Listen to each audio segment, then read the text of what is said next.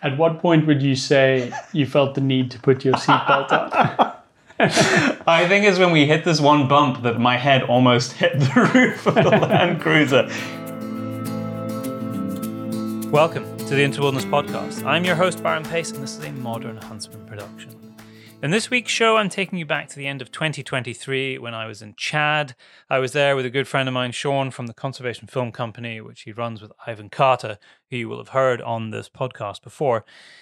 We were there to document an incredible conservation success story, and you're going to hear all about that in this show, along with his uh, process of filmmaking and the way that he likes to storytell.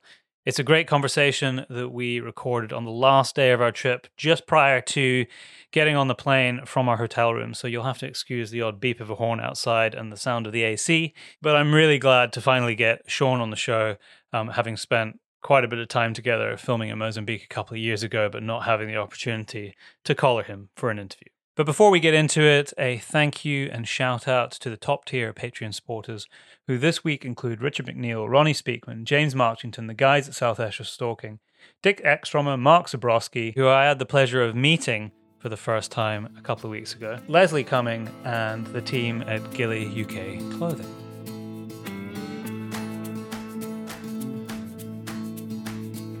Um, I think you've done a really shit job with how you mounted your mic. Have I? yeah, you have. How do you want to? Let me let me do it for you. Have you done this before? No, it's a first. It's the first time.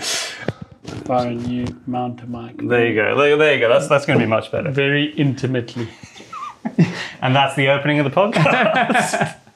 Sean, welcome to the Into Wilderness podcast. Thank you very much, Byron Pace. Appreciate you having me. We are currently uh, sitting in a hotel room in Chad, about to get on a plane in like two hours' time home after f- 15 days here. Something like that, yeah. Well, what on earth has brought us to Chad, Sean?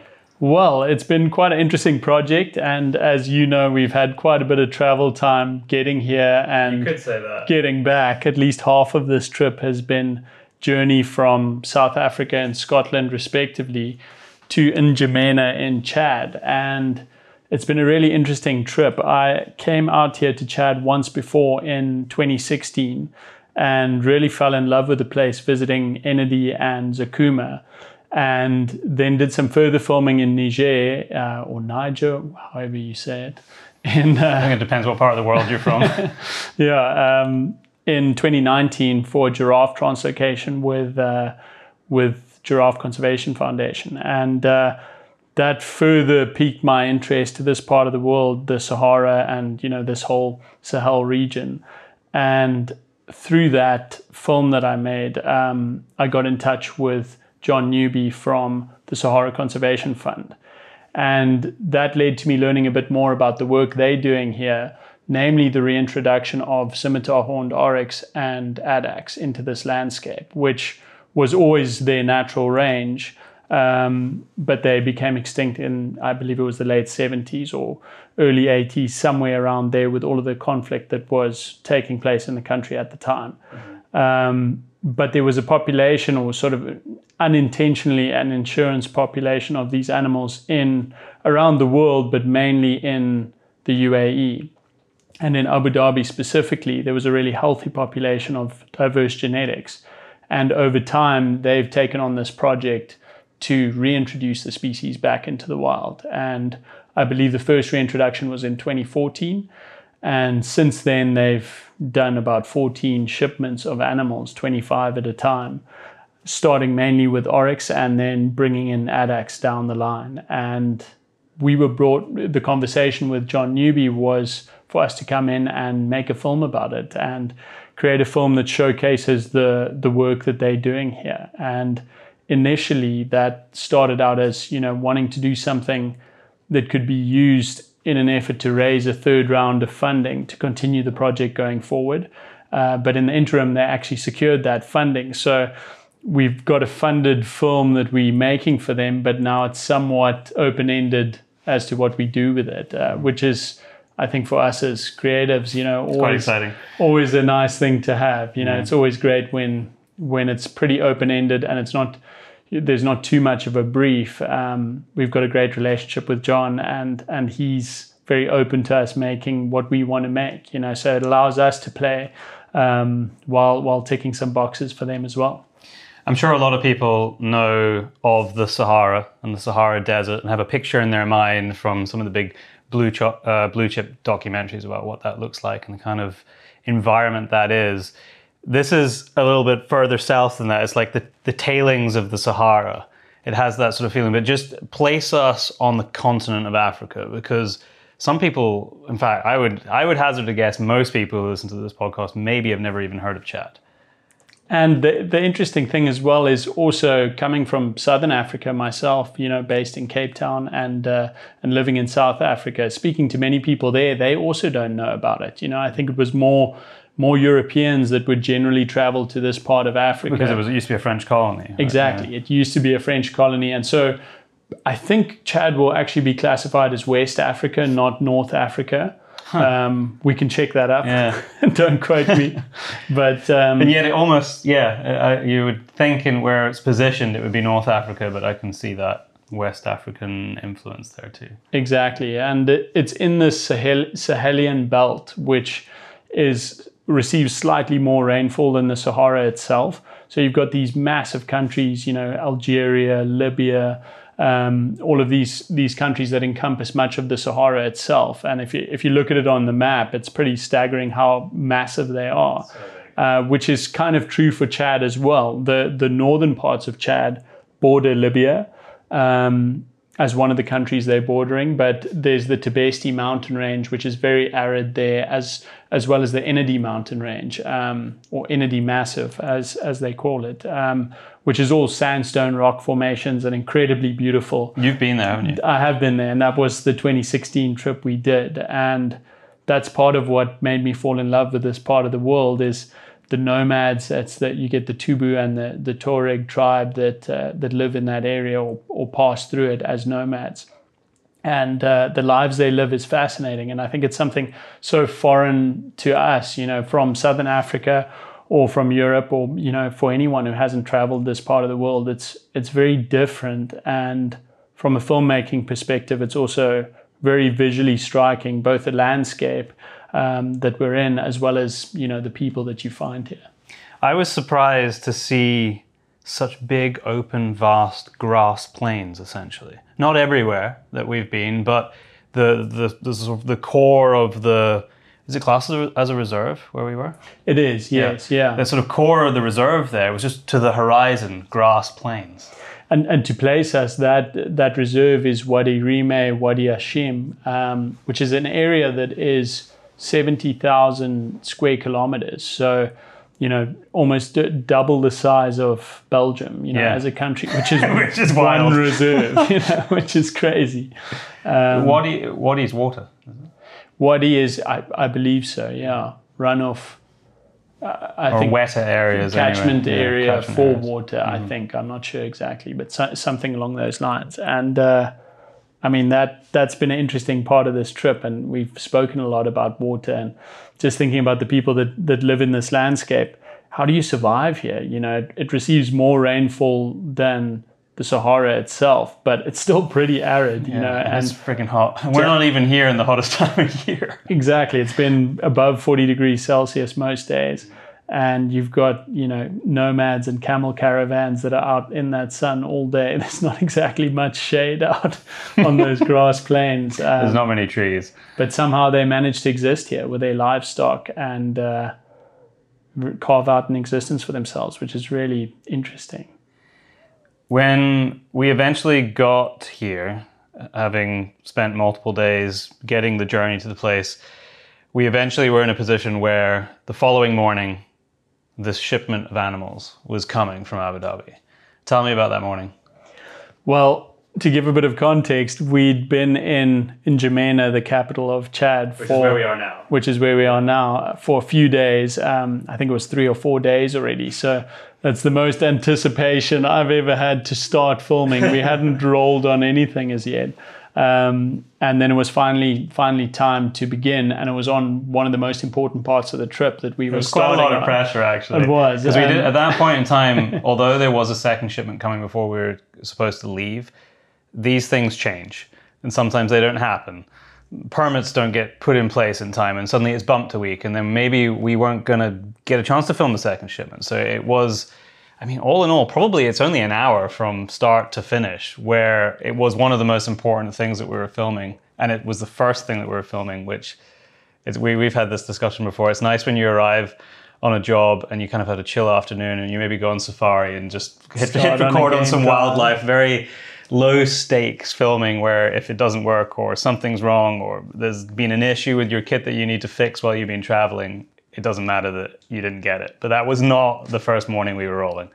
And we had two cameras, which is great, you know, but in that situation, not having started and not figuring out how exactly we're going to split split the roles to maximize content, uh, we had to kind of figure that out on the fly as well, you know, kind of diving straight into it. And we also came here with pretty little context on who are the characters we're focusing on. Yeah, we, did. tried. we didn't really know who anyone was on the first morning. Exactly and uh, despite us you know asking several times we didn't get too much information on that. But uh, i think we found our feet as soon as we got into we it so what was the what was the offload like? Because it was seeing that plane arrive was pretty spectacular. It was really impressive. Uh, i'm not su- do you know what the plane was what was It's, it it's a big Russian plane. Yes, it's got wings and four massive engines and makes a lot of noise.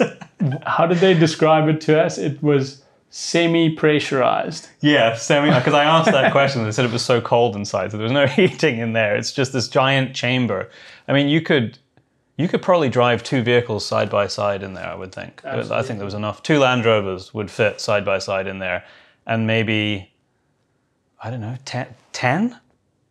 10? Probably? i would think Yeah. 10 long It, it's huge. they easily fit 25 reinforced crates, Yeah. each holding an animal separately, you know, so that didn't seem to be too much of an issue. So it was initially we really wanted to make it to Abu Dhabi and actually film the move over, but mm. just politically to try get the filming permits and things we needed through in time, it didn't really work out. So at first we were, you know, somewhat disappointed that we couldn't film that part of it, but what we realized is that actually then presented an opportunity in terms of the film because we could actually do something different to at least any translocation film I've seen, where we can actually start the film with the translocation, the arrival of these animals, and them getting taken to uh, to Wadi Rime.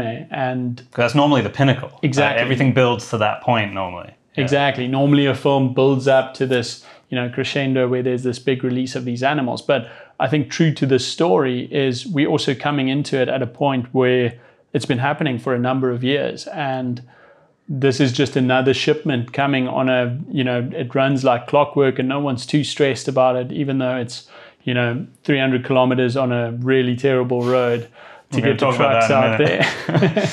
um, you know, they they seem to be fine with it. So they they've done it so many times that it's a pretty smooth operation and not focusing too much on the actual relocation of these animals itself in the story actually felt right and it was a good kind of impactful introduction that can bring us into the place um, which then allows us to explore more of the project and what's actually been happening there once we get to to Wadi Rime, Wadi Hashim with the animals. And these sort of bigger ambitions of the project, which is beyond just having these hooves on the ground again, because their story is so much bigger than that. Exactly. Exactly. Yeah. And there's there was so much to dig into, you know, and I think both And we were us discovering it as we went along as well. Exactly. Yeah. Back to the point on not much context Yeah. getting here. That road, so the, the lorries left, we started driving, we sort of come out of town. That was kind of, uh, I, I've been through very similar towns like that leaving, but then you kind of hit the dirt road outside of town. And it is a bit of a slog. It was pretty slow going. Yeah. yeah. And uh, There's no, by the way, there's no tar. Just, just so you know, No, it's off-road basically just dirt roads. all these little water runoffs Yeah. that you have to cross. So for a truck, it's not easy going. It's pretty slow. Although something I think we were both pretty impressed with is the pace that those trucks took that road with. Uh, they didn't. was pretty they fast. didn't waste any time. Let's put it this way: there were times where we wanted to get past them so that we could film trucks coming towards us, or fly a drone, or just get some other shot that we hadn't got. And it was a true rally driving effort by our driver in order to get past these three trucks and then far enough ahead for us to stop and get out and get the shots. And even then, it was frantic. At what point would you say you felt the need to put your seatbelt on? I think it's when we hit this one bump that my head almost hit the roof of the Land Cruiser. And almost at the same time, I see you fiddling around trying to find where your seatbelt goes. And I was like, if we roll, I want my seatbelt on. So, yeah. And uh, after that point, I put my seatbelt on quite a lot. So these trucks were going at sort of 70, 80 kilometers an hour, or maybe a bit less, maybe 60, They were probably doing 60, an yeah. hour. Um, but to pass them, we needed to go off the road. So we're completely just driving through the bush, and there's just short grass. So there's not too much, but there's still a lot of bumps, and you can't really see what's there. So if he was to, at 80, 90 Ks an hour, hit hit one of those bumps, I don't know how that would have played out. But We survived. I was a little, little concerned about my life at one point. but also made it. gear, like on a maybe slightly more serious note, although we were flying through there, was you've got all this gear that we're balancing uh, on the back seat. And I think on in both of our minds, the first thing is protecting our cameras exactly. from getting damaged because with if the camera's damaged, it's like, the beginning of the trip, It's yeah. the beginning of the trip, which is always my greatest concern. Exactly. And uh, yeah, it's uh, on the one hand, we were really lucky because we had our own vehicle. So we had a Land Cruiser to a lot of ourselves, control, yeah. which was great. But also to try and, you know, up the, pro- uh, up the production value of what we're trying to do on this trip, we, we also brought a lot of kit. So um, we wanted to try keep the, you know, sensitive camera stuff um, as protected as possible. So we kept that in the cab with us, but that meant we were stacked up to the roof with all of our stuff, which on the first trip to from Abéché to the base camp, uh, that was fine. But I think by the fourth trip, Yeah, we were like, we, We were we definitely had enough of traveling with big cameras on our laps. Eventually, when we, we came to get out, we'd, we'd packed everything up, and what a much more pleasant experience that was. so uh, I think it, it pretty much went off without a hitch that that road trip, apart from one moment where a truck got stopped, um, got stuck in some was- very soft sand. It was which pretty made for some pretty cool going. filming. Actually, it did, yeah. And there was, you know, always from a filmmaking perspective, not that you wish it, you know, not that you wish for there to be drama or hiccups or anything along the way, but trucks getting stuck, things like that, always, always add to the journey and and just show some of the challenges. In general, it goes pretty smoothly, but it is a really challenging journey. You know, it's not driving on a tarmac for 200 kilometers. It's it's something completely different. So uh, the trucks getting stuck at that point actually helped quite a bit. It was in this fine powder sand uh, that kicked up a lot of dust and, and made for some really cool visuals. it amazed me. I mean, it was freaking hot. I was to give you an idea of how hot it, it got. We had bottles of water, and I never seemed to quite have enough water. But within less than an hour of that bottle of water being at our feet or beside us in the vehicle, it was as hot, if not hotter, than bathwater. You could almost like make coffee in it. Which, if you've ever, I mean, maybe some some people like uh, drinking hot water. I do, absolutely do not. It's pretty gross. and when you're sweating and just absolutely roasting in this cab, the last thing you want is hot water to drink. At some point, you get thirsty enough to Yeah, stomach. at some point you do, but um, it's a pretty hard. Yeah, it's pretty hard going. Um, I was amazed at the resilience of those animals Unbelievable. because you think they're in these wooden crates and they've just done this massive journey and now they're on now the airflow they were saying the vets were saying it's the airflow that's important because yeah it's baking out there but the airflow allows them to cool down but even still you just i just thought to myself how on earth are these animals surviving this journey but they're tough as hell because they live there that's where they were from originally And even the addax more so than the oryx because the addax generally live further north, Yeah. you know, so even in in more of a desert environment. I mean, where they're living, I don't know the full details on it actually, but where they're living, there's no drinkable water, there's no groundwater. yeah john was saying they, they- don't really drink They don't drink. like they, don't will drink to, you know. if the opportunity arises. in the rainy season Yeah. when there's water there, they will, uh, but they don't need it, which is remarkable. just blows your mind. And we got there and pretty almost on like the edge of darkness. The sun was dropping very fast, and then it was release time. Exactly, and we had no idea how this release was going to play out. We It haven't was- seen one yet. It was pretty crucial. So we pushed ahead at the last minute to be there for the arrival of the trucks. But there was no one there to really guide us. So we arrived at where we thought the trucks were going to arrive, and uh, they ended up going somewhere different, which was close enough, luckily, and it wasn't wasn't a big deal. There was actually enough time in the end. But I could tell that you've been r- running for training recently because you definitely left me behind as we started running towards the trucks. A little bit of panic fueled uh, gas. uh, we also then started filming, but the offload was happening, and it was pretty quickly getting dark.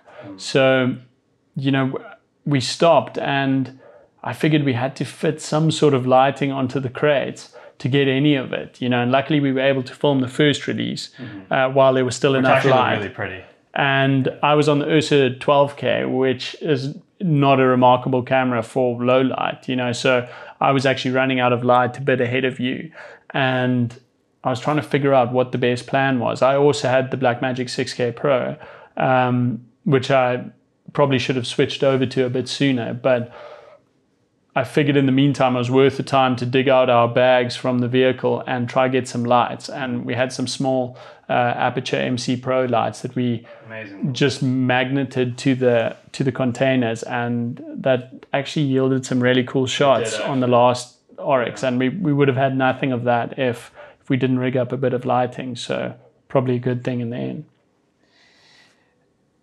Uh, the morning after that, the that kind of elation and high on success. All the animals made it. There was no fatalities, which was fantastic. And then we started to really dig into what the rest of the story was. So, to your point earlier about that not being the pinnacle of the story that we were telling, that's how basically the story is going to start when this film plays out. How did you start to pull together in your head this picture of what this short doc is going to be? Because it is quite a process, and for I'm sure there's a lot of people who enjoy watching that stuff. You know, whether it's short films by Patagonia or you know, Yeti did that for a, lot, uh, a long time as well. I think they have in sort of recent years. But there's a there's a a lot that goes into working out what the the structure and story flow is going to be, and you don't, as was the case in this instance, always know what it's going to be when you arrive. I think with what we're doing, it's you know, often a lot of it is quite short term in its nature. So we we tried to get as much information as we could before we got here, but it was relatively limited, and we kind of needed to see the project. We needed to meet people who could be potential characters for the film. Yeah, you don't always know that. Exactly, and and then also, you know, with it being a commissioned piece, understand some of the politics behind it. Who needs to appear in the film? You know, who who do we need to highlight and, and what important messages are there from a foundation perspective that um, or organization perspective that need to come across so figuring all those things out i think is a good starting point and then once you've got an idea of what you're working with it's also this question of trying to figure out well what visual elements and what scenes could you film to help tell this story and, and what's important you know and as we got to spend a bit of time speaking to the people on the ground with the project, we started to learn more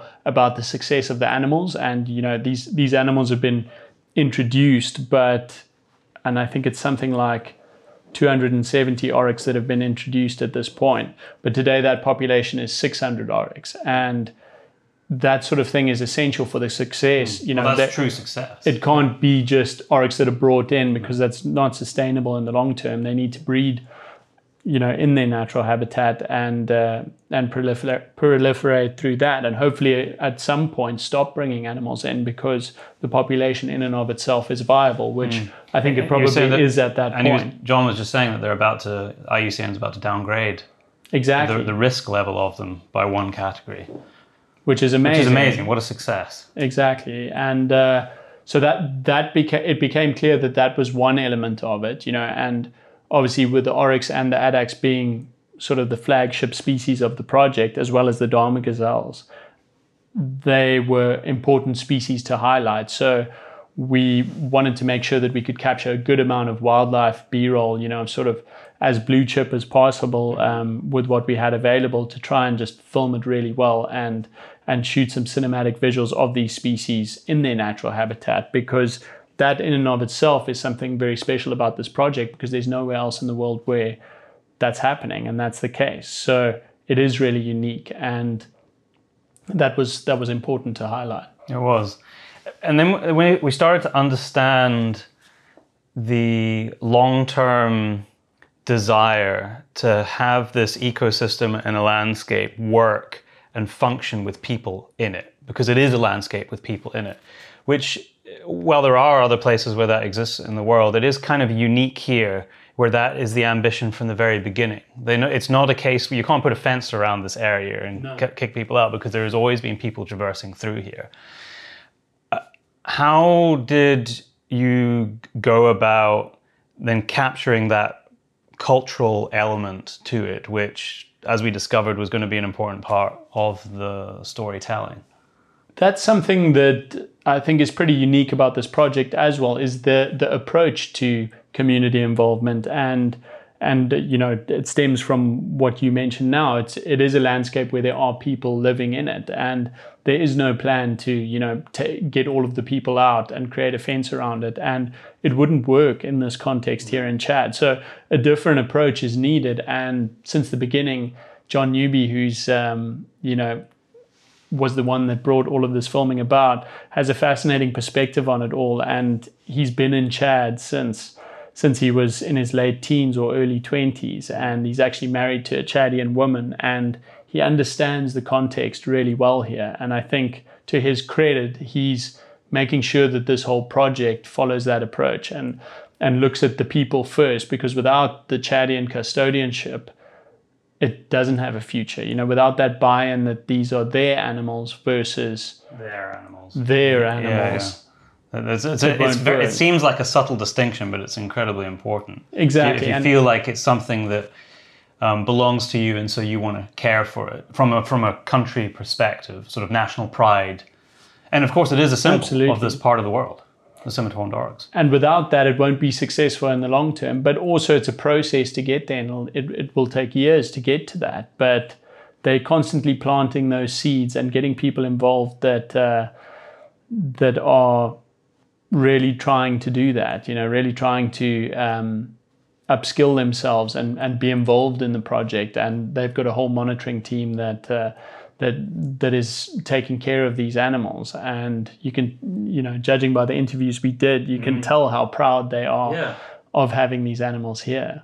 But sorry, to answer your question, for the how to capture the community and cultural side of of this story, serendipitously, John had actually organized for two old guys to be interviewed that uh, that remember the days when there were addax and oryx in this landscape Just amazing. which we loved. You Yeah. know, that's exactly the sort of thing we wanted to film, and it was a challenge to try figure out exactly how we do it. Because they're also speaking Arabic as well. Yeah, we understood nothing. but then it was also these two guys, and generally, stylistically, we've been doing these sit-down interviews with one character at a time, and so now it was trying to figure out a way to incorporate these two guys in in one conversation. Mm-hmm. And then a few days earlier, we had an opportunity to visit a well, which was quite an interesting scene. And It's it's one of the coolest things I've. It's right up there in like top ten coolest things I've ever filmed.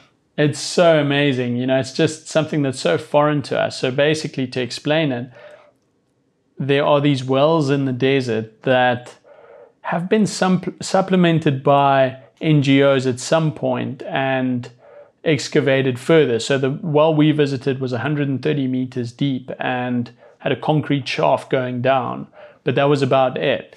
And the locals had made a wooden pulley system with ropes that they used camels to pull up 50 liters of water at a time.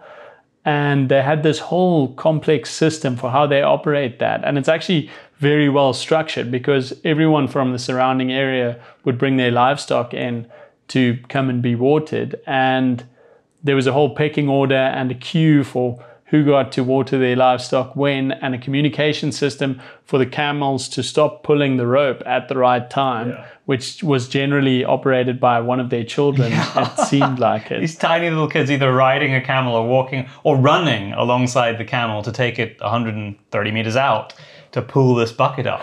and then they would shout into the well. and it Which had I- this great echo. echo, which I can only assume was just to make it louder so that the, whoever was taking the camel down would know to stop.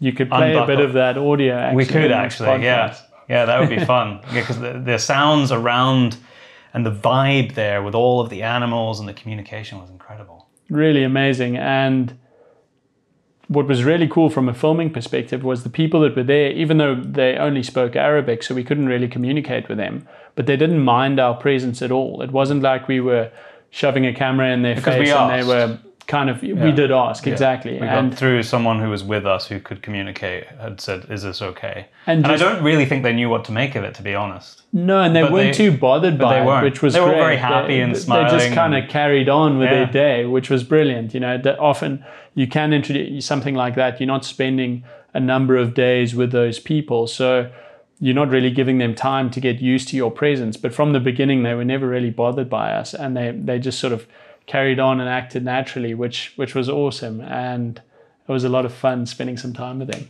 You got some of the initial shots that you shot on the long lens as the sun was coming up. It was a beautiful pretty moment. out of this world. Uh, the long lens has actually ended up being a really impactful tool on this trip, which Used it a lot more than I thought. I knew we'd need it, but I didn't realize how important it would be. Um, What do you think it is about that? Like, what is the Well- perspective that you think it gives you? I, mean, I think uh, the wildlife aspect is, is fairly obvious. Long lens to get up close to animals without actually being up close to them.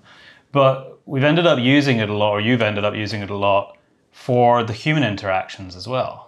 Well, in a scene like that well scene, you know, it's a different look, first of all, if you, from a distance, compressing into a subject, you know, to a person that's on on the back of a camel or you know the scene at the at the well itself where the water's being brought up. So you it, it gives a really cool look to some to human faces and it also completely throws the background out. So uh, it's a very compressed look but an added benefit is that no one's really paying attention to you 30 meters back when you when you're getting that shot. So you do get a lot of natural interaction through that as well. Whereas if you're up close and personal on a wide angle lens you'll often get glances into camera and things like that that you know might not be what you're looking for. So it was a cool way of of getting some uninterrupted activity if i can put it that way as well. Yeah, I mean, it looks incredible. Um, yeah, that was. Um, I cannot wait to see that sequence play out in the edit eventually. it's going to be really fun to edit and uh, we've discussed it before you know i've i've found myself doing a lot more producing work in the last year or so and uh, with, with shows we've been involved in so I'm, I haven't been shooting as much and I haven't been editing as much. And it's been a really fun project to get Dive back in. into shooting. And I'm also so excited to cut it as well and, uh, and really just spend the time on it. And we've got a lot of creative freedom in this project, which is also great. So we can really play with it and, and do it how we want to. It's amazing how, and I would say this project as a whole for me, and then if I was to dial in a bit more, that particular morning, which was probably two hours, there's something every now and then you get as a filmmaker that just lights that fire in you. And in every fiber of your being, while you're trying your best to capture this incredible scene around you, tells you this is exactly why I do this. And that's kind of what this whole, what this on a whole has been, but then particularly that. And that we've had a lot of those conversations yeah. about, you know, how many how many films do you have left in you? Yeah, And it's a scary thought. Sean. those sort the first time we talked about that was actually when I first met you in person, which was in Mozambique. We were sitting Exactly. on fire. exactly. And Just expand on that thought a little for people Well, to think about this in their lives, even if you know, way beyond just being a filmmaker. But it's it's maybe it's quite easy for us to think of it that way because we know how much time it takes to do a certain type of filming, whether it's a series or a, a feature doc, and so you can map that out into your future quite clearly. But yeah, talk talk that talk through that. Well, the premise is basically that you know any of these pro- any substantial project that you tackle, whether it's a feature film or a series, um, takes a lot of time if you want to do it well, and that could be accessed and subject matter dependent. Um, it could be just actual shooting time one way or another and then there's the post production and there's all of the feedback rounds and everything that goes into making a film. It takes a lot of time if you want to do it well. So you know you you are limited with how many of those sort of projects you can take on. And i think something that we connect over as well is the fact that we both come from a finance background in in one way or another. And us getting into film was very much from a position of you know, well from a perspective of passion. You know we were passionate about it. And it's something if i speak for myself at least that i see as a as a path to mastery that i can pursue over the course of my life. And its film is infinitely complex. And there's you know a million things that you could learn about you know sound and camera and post production and color grading and everything. Color grading in itself is, is a, a whole a world, you know. Yeah. So there's all these things that you can dive into, and there's something about that that really appeals to me. You know, there's there's all these different facets to it uh, that you can get lost in. So to bring that back, I think to to focus on the projects that you really want to do becomes more and more important when you're conscious of the fact that you can only do so many across your career. Mm. And the earlier you can get to do the projects that you really want to do, the better, because then you're building a portfolio of the sort of work that you want to do. Because the risk is, you know, you take any project that you can get, and I think which both we've of all us, done. Both of us Yeah. have been there. You know, it's that's how it works, and you you need to learn and you need to cut your teeth on things. And in some ways, I'm still there. You know, I, I don't know if you ever completely get out of that. You know, you can't be too idealistic with it, but it's it's important. Unless. Spielberg or something. Yeah, or at least you're a Roger creative genius, Yeah. genius, which I'm definitely not.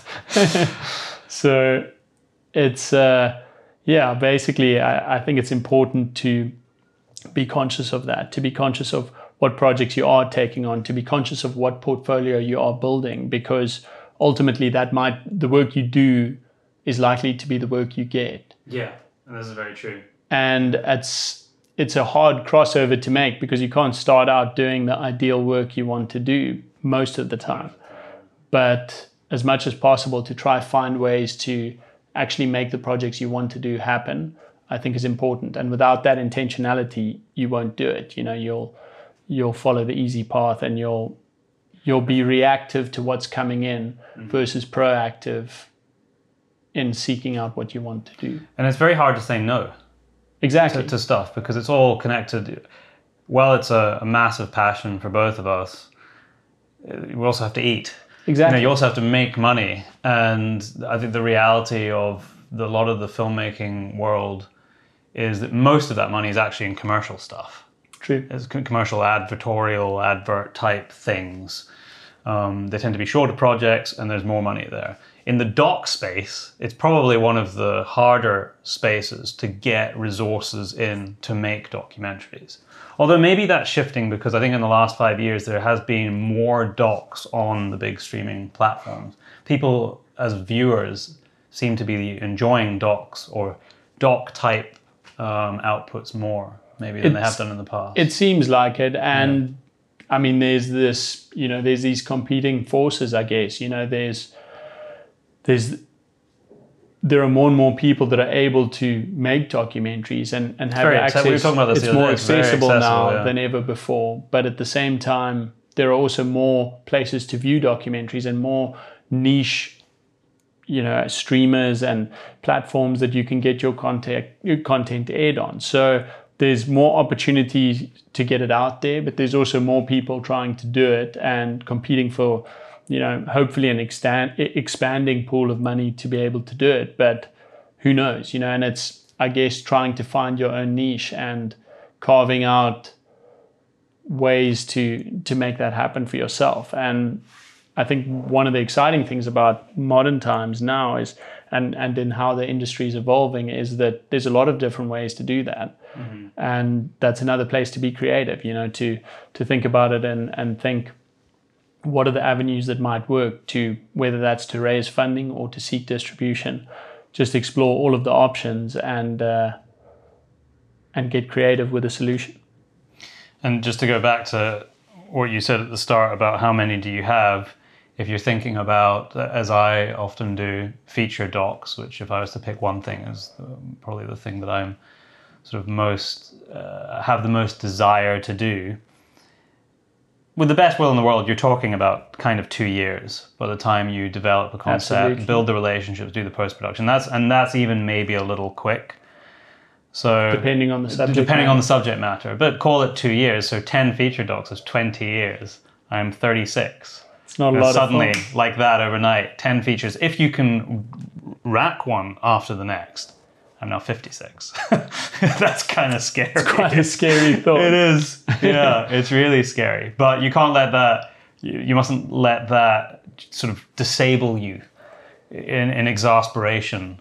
But I think it is useful as a kind of focus of the mind. And I, I've definitely got to a point now where I'm trying really hard to be very intentional with how I spend my time and the kind of work that I do.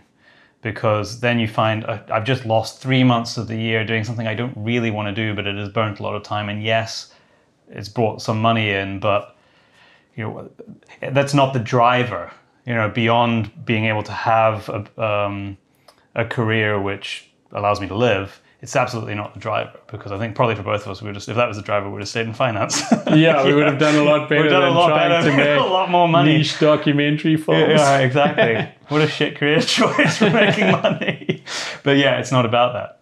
It's not about that at all. What is it about the storytelling? Because you have a very keen and astute eye for the actual storytelling aspect beyond the technical stuff of the color grading and the sound and the science around that. What is it about storytelling and creating something that other people are going to consume and learn from that is appealing to you? For me, I think that's been my fascination from the beginning is the storytelling side of it. I got into filmmaking through still photography actually. So initially that that you know gave me a keenness for the visual side of it. Um, and you know taught me a lot about framing and, and those sort of things. But the thing that hooked me about film and pulled me away from stills, not that there's not storytelling in still photography. I think the best still photography that's that's absolutely what's there, but it's a different kind of storytelling. And the storytelling style of of film, of you know, create the ability to create a documentary that tells a story, I think for me is is really fascinating and and it just hooked me. You know, it's something I found quite addictive and cinematography and editing and everything on the post production side I've really gotten into and I love it because because it's all tools that can be de- developed to help tell a better story. And so for me, it all, everything goes through that filter of the story that you're trying to tell. And I think that for me, that's the thing I need clarity on first. And with, with documentary work, a lot of it can evolve and emerge as you as you get deeper into the story and you find out more about what's about what story it is you're trying to tell. Because I think for documentary, it can also be harmful to go in with too many preconceived Yeah, ideas. that's like the Matt Heineman quote. exactly. if, Oh, well, if you if you go into if you go in to make, I mean, he's talking about feature docs here when he said this, but um, if you go in to make a documentary and you come out with the same documentary that you went in to make, then you probably weren't listening or watching That's a great point. around you. And like the the when we, we both watched it and both I think hold it in very high acclaim and it's just won a shitload of stuff. But Retrograde, which is one of his most recent ones, that wasn't at all the film that he went to make. And no, then he found this character different. Sami Sadati, I think was his name, of the general, and he realized that that was the story. It was this Afghan general trying to hold his country together while everything is collapsing and the Americans and the British are pulling out. And it is, he went to make a story about 20 years in Afghanistan from the American perspective. And he ended up with that. And you just think, wow, yeah, but you got to have your feet on the ground. It's really hard. But it's I- very time consuming. That kind of that kind of filmmaking is massively time consuming to do. incredibly rewarding. I and I, I, I would, I suppose, I would say, you know, it's it's kind of straddling that line of, you know, it's observational documentary shot like a feature film, you know, and it's he's bringing that level of cinematic beauty to something that is pretty much obs doc in Yeah. In the story that plays out, which I really respect a lot, and and I think it's an amazing way of doing it. I've somewhat straddled that line, you know, of of trying to make films that are, you know, I've gone in with somewhat of a preconceived idea on on a few of the projects we've taken on, and it's uh, it's difficult to let go of that and to say, okay, well, hold on, something else is happening now. But if you want to tell an authentic story and you you know you want to be true to the reality of that thing, which I would say for me is a underlying goal that in telling a good story you get across some element of truth about a subject matter that you know at least makes people think or makes them question the reality they know about this thing or you know views they might hold on a very surface level without understanding any of the complexity or depth around a around the topic but I think you have to go in pretty critically and be pretty critical on yourself with your preconceived notions mm-hmm. as a film develops to make sure that you're doing that. Something I find really difficult is as you get deeper and deeper into a subject, you you begin to know it so well and you begin to understand the intricacies. But now you're creating a film ideally for an audience that knows nothing about it and you're reaching a, a new audience. really You- it's, it's not like you're preaching to the choir. You You can't assume that there is an underlying knowledge about the subject matter. Exactly. So at times for me, and I, I think that's something I have a lot to to learn about still is how exactly to do that because sometimes I do get lost in it and you know I assume oh well that's obvious everyone everyone will know that but they don't and they don't have the context so where do you draw the line to what is obvious and what isn't and when you start filming tens of hours or you know hundreds of hours of content how do you sift through all of that to distill it to a story that reaches well that gives context to the issue gets across nuance and delivers the message that that you're wanting to great challenge.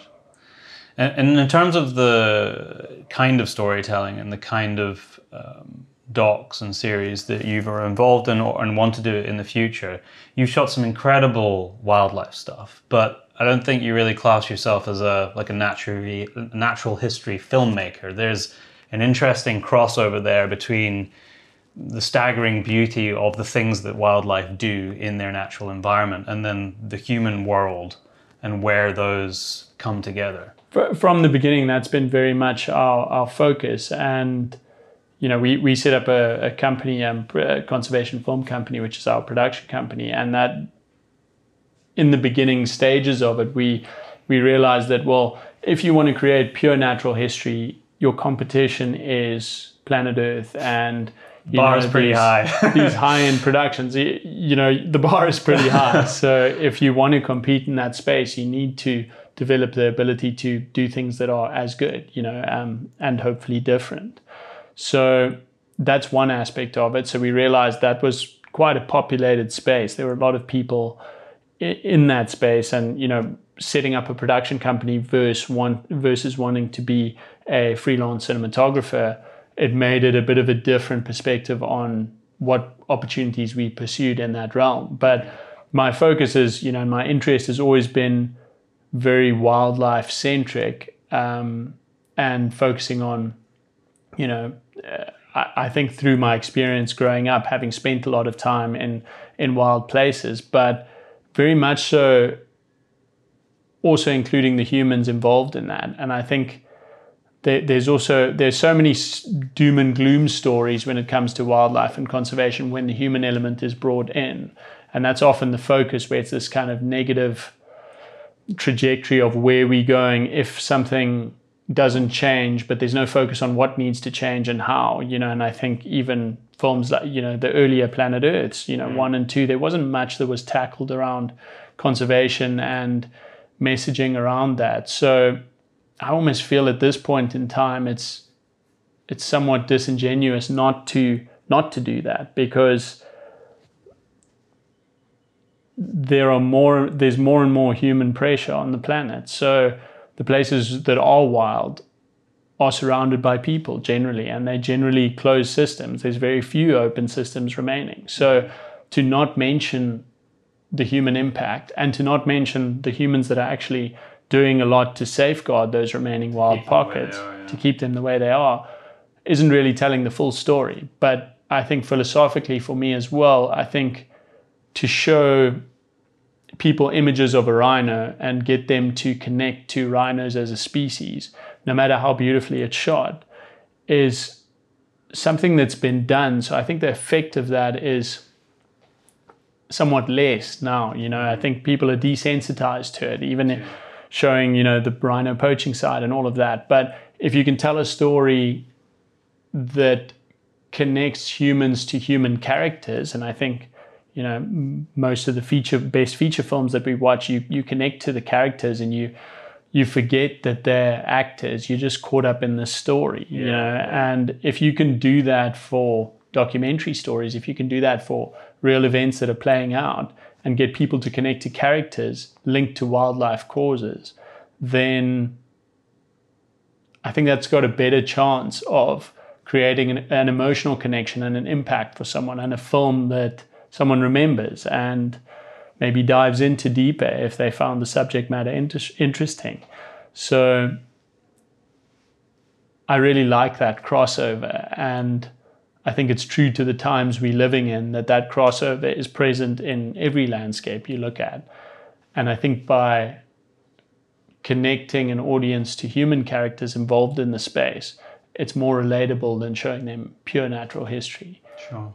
But I do really enjoy the pure natural history side. I mean, it's staggeringly beautiful. absolutely. For sure. Now, before I ask you uh, one of the last questions, did you independently check what time we're leaving, or did you just trust that it was two o'clock for me? Did you look yourself?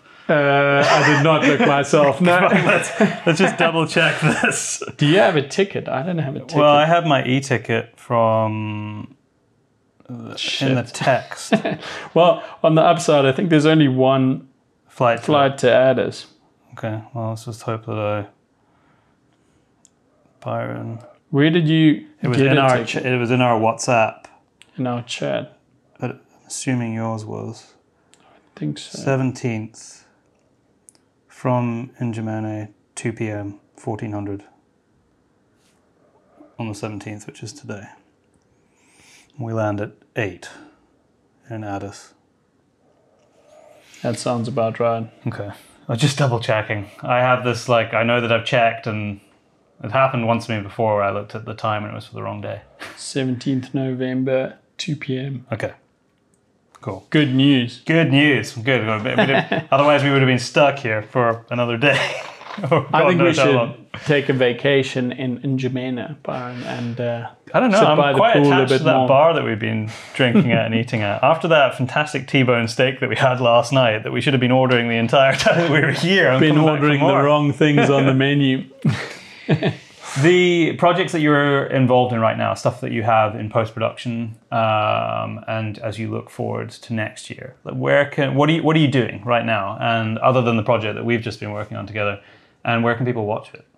So currently we have uh, four shows that we are Only four. involved with, slowly growing, and uh, all on relatively small networks. But we've been doing a lot of uh, a lot of production for EarthX TV out of the US, and they've got an agreement with DirecTV now where they have their own channel, and they're also streaming through through Sky in the UK and and Freeview in Europe and Spectrum in the states as well. So we've done three of our shows are on EarthX TV, and there's one called Defenders of the Wild, which is a hosted show with Ivan Carter, and uh, he's exploring human wildlife conflict issues in this show and uh, and visiting you know landscapes across the world to.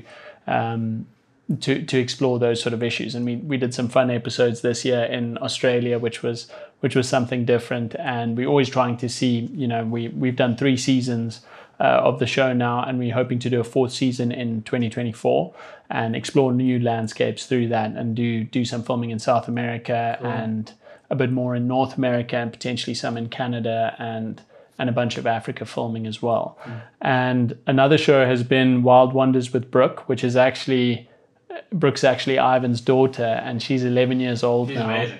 She's great, and she's this little budding conservationist, you know, and she she's been been really lucky to be exposed to everything in the conservation world that she has through through her dad and and everything he's busy with. So she's got an amazing perspective on everything for an 11 year old, and she's the host of this show that is a is aimed at a family audience. I would say it's not just a kids show exclusively, but it bridges that gap and is Brooke going on all of these adventures with wildlife and mainly focused on hands-on wildlife conservation efforts and uh, visiting different landscapes. And we've also done some really fun episodes with her. We You do one Did- with seals. we did, Yeah, I think I saw some clips from that. That looked we like did a lot of fun. and uh, and we did two in Costa Rica last year, which was great. We've done, done some episodes in Namibia, not turtles, um, sloths, Oh, really? which was really cool. Um, Weird creatures. and one just about the rainforest in general. There's so much biodiversity there, so Yeah. there was there was a lot to dive into. Um, and likewise, we're hoping to do a season four of that show next year. And we're also doing a show that you've been a part of, uh, which is Hard Truths of Conservation, which is on A&E Network on History Channel in the States, and uh, also Outdoor Entertainment Network in Australasia. I think it's on Wild TV in uh, Canada, isn't it? That's right, also on Wild TV in Canada. And uh, that's a show that's been looking at sustainable use and the role that it's playing in conservation and the role that it can play. And Dan Cabela is the host of that show, and it's exploring various issues around hunting and hunting's role in landscapes where it, ca- it, it is the management methodology and the, the, the show looks at land use as a whole as a theme i would say where it explores you know what the alternatives are as well. You know and we've we've you've actually been a part of filming the south africa episode recently um, well you filmed it exclusively yourself. Um, but maybe you can tell us a bit about that. Yeah, that was it's that was based around uh, the private ownership of of wildlife there, and this this idea that historically, with the drive of agriculture, a lot of the game was lost. I mean, that, and that, that is not just true in South Africa, it's true across a lot of this continent and true across a lot of the world, where agriculture took over. That was in competition uh, with feeding people and making money, and so the wildlife lost out. But the privatization of wildlife and game farming in South Africa suddenly made it a viable concern. And so people then started to switch back from these areas that were pretty much devoid of wildlife back to a state of wildlife because it was financially beneficial to them in this sort of capitalist driven market. Uh, and so there's, I don't actually know the exact numbers, but it's if you look at the graph of the increase in um, wildlife in South Africa in particular, once private ownership uh, was possible, it's incredible. It's just like this exponential growth. Um, so we were there with Dan looking at, at areas that used the hunting model where that was the revenue streams, but also in a landscape where there was some agriculture. So it's not just like an all or nothing. So we were on the edge of um, a citrus farm, an orange farm, and everything outside of that that fence had actually been previously for cattle and they had been rewilding this cattle area and putting and they had game in there where the model was hunting but they still had citrus fenced citrus farms within it. So within the, the citrus farm itself there wasn't any wildlife but they were still using they, it was the same owners and so they were using the split of income to have a, a large proportion of the ground which was for wildlife and hunting there but they were still had a citrus farm, which we as humans benefit from because oranges are awesome. um, so, but it's, it's really interesting to see how in, you know, that is a, it's a it's a, great example of where the financial incentive exists, wildlife wins. And so that's that's pretty much the premise of that. And, and actually, in that in that episode as well, there's without giving too much away, um, there's also a, a community element as well, and how protein from those resources can also feed local people. Absolutely. And to finish explaining, well, to to tell you about the other series that we're busy with was the the last one is uh, I can't say too much about it at this stage, but it's a series that's been where we embedded with an anti-poaching unit in Mozambique, and it's different stylistically in in terms of it's actually character driven. It's not hosted. So we embedded with this anti-poaching unit, and a lot of it is in is in local language. So it's that that was an interesting part of doing it and trying to figure out how we do that best. But uh, that's been a really exciting project and should be coming out by March next year, and we'll be premiering then on on EarthX TV. So And I've seen a little bit of it, and it looks incredible. it's Very been been a fun project, and we've really cool. tried to up the visuals as much as possible. see that. It's Um, like, I think you've, you've definitely the bar has been pushed a bit hopefully, for sure. I think it hopefully, great. if we can keep doing that, then we're on the right track. It's all very exciting stuff, Sean. Very exciting. Thank you very much for joining me out here in Chad, That has been freaking awesome. Now, I'll ask you one more thing because I think we have time, um, but I've left this to the end because there might be a lot of people who don't give a shit about this kind of thing. Because I was going to ask you some tech stuff about cameras. Sure. So everyone who's not interested in that whatsoever can stop Turn listening off now. now. Turn off now. But it'll But- be pretty short. I don't know that much. but you um I mean, I think we both quite kind of enjoy geeking out on gear a little bit because occasionally when I end up speaking to you on the phone at home about some work trip or something, probably about 50% of that trip is us talking about new stuff that's come out and what's changing. you shoot Blackmagics I do. um, pretty much exclusively. And a- a, lot of these shows point, that you've just talked about, a lot of them are shot on Blackmagic. All of them have been, yeah, Yeah. What- top to bottom. Why? Well, Well- how did you end up there? Because it's a, as a filmmaker, it's a real challenge. There's so much choice out there. Like, how do you differentiate one from the other? What's good? What isn't good? And there, there probably isn't any right or wrong answer necessarily to that. But you do get a different look or a different feel. And then there's a functionality aspect with this shit that we do. It has to be robust. True. You know, it can't be fragile. There's things like um, just boot up time for doc work. You can't have something that takes two minutes to boot up because the thing that you turned your camera back on for is now not happening anymore.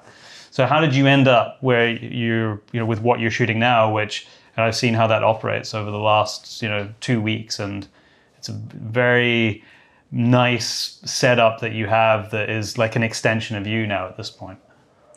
I think there's a huge benefit to that, you know, to getting used to kit and staying on that kit, you know, and then really learning how to maximize that kit. So I think that's that's one benefit of staying on on one system. Occasionally I do do shoot on Sony and Red, but for the most part part my my preference is to shoot on Blackmagic and that's happened my first exposure to Blackmagic cameras was on our, our feature documentary that we did, um, or that I was a part of with um, Garth Bruno Austin and Morgan Pelt, uh, The Last Horns of Africa. And Garth was shooting on Blackmagic at that.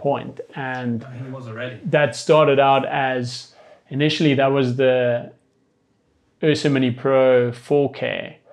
And then, before the G1? yes. And then it became the 4.6K, which was the G1. So, um, and also on the Pocket 4K when when that was out, yeah. you know. So that's that's dating me a bit, but but still a great camera. So I got exposed to to those to the Blackmagic cameras on on that shoot, and I just really enjoyed the user interface. I thought the operating system was really smooth and uh, and really simple, you know, and the workflow on Blackmagic was was great.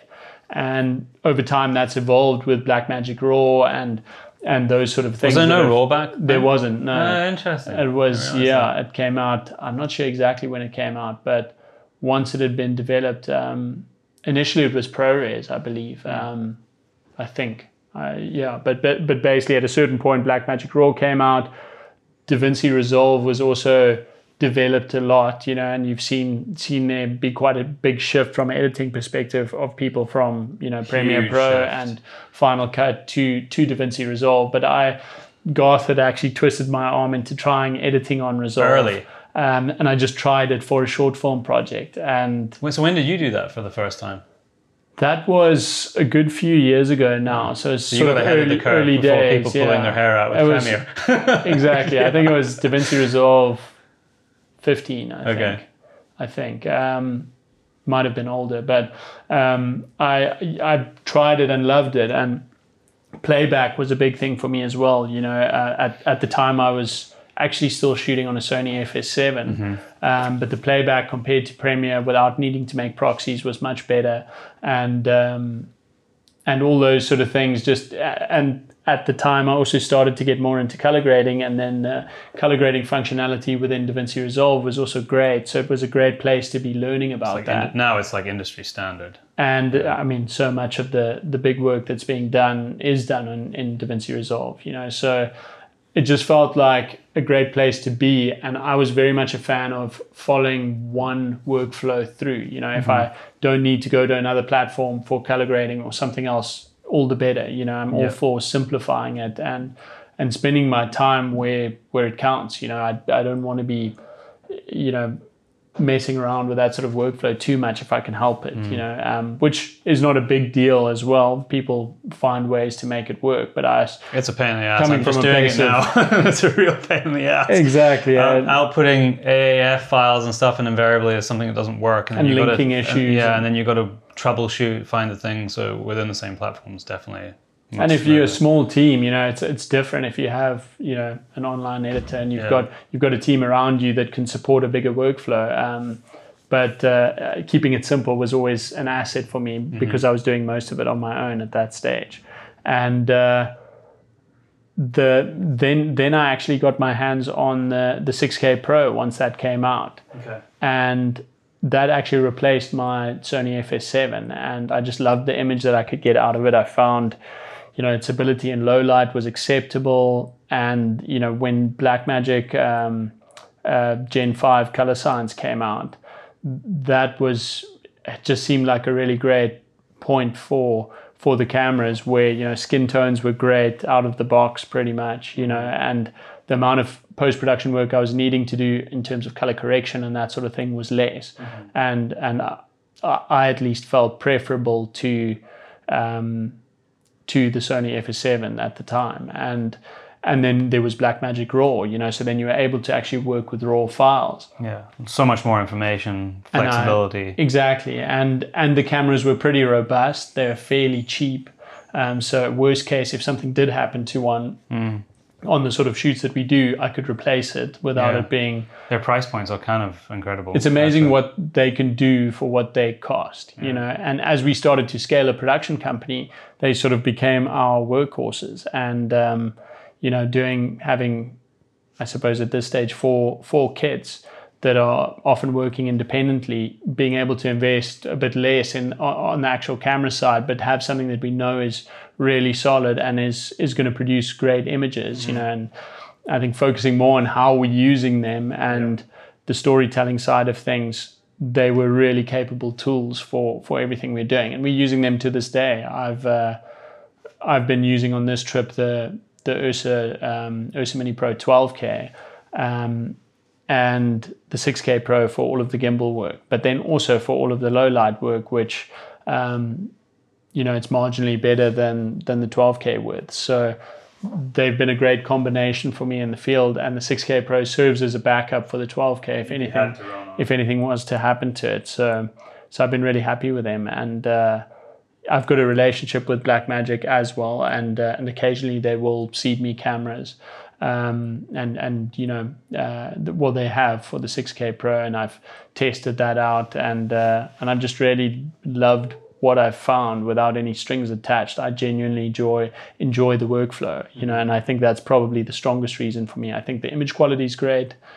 I love the BRAW workflow because I'm, you know, on a trip like this on my 16-inch MacBook Pro, able No to process It's kind 8K amazing. raw footage uh, seamlessly without needing to to create proxies or anything like that. To me, that's brilliant, you know, Yeah. and. Uh, you know, it's undeniable that cameras like Reds you can get a great image out of, but there's also functionality things that make it somewhat impractical for the sort of work we're doing here. And I, I think there's people that would disagree with me. You know, I think there's always a way to make something work, but the you, the operating system I'm not the biggest fan on on Reds. The the issues that I've seen them have, you know, seems to be fairly frequent from my limited experience.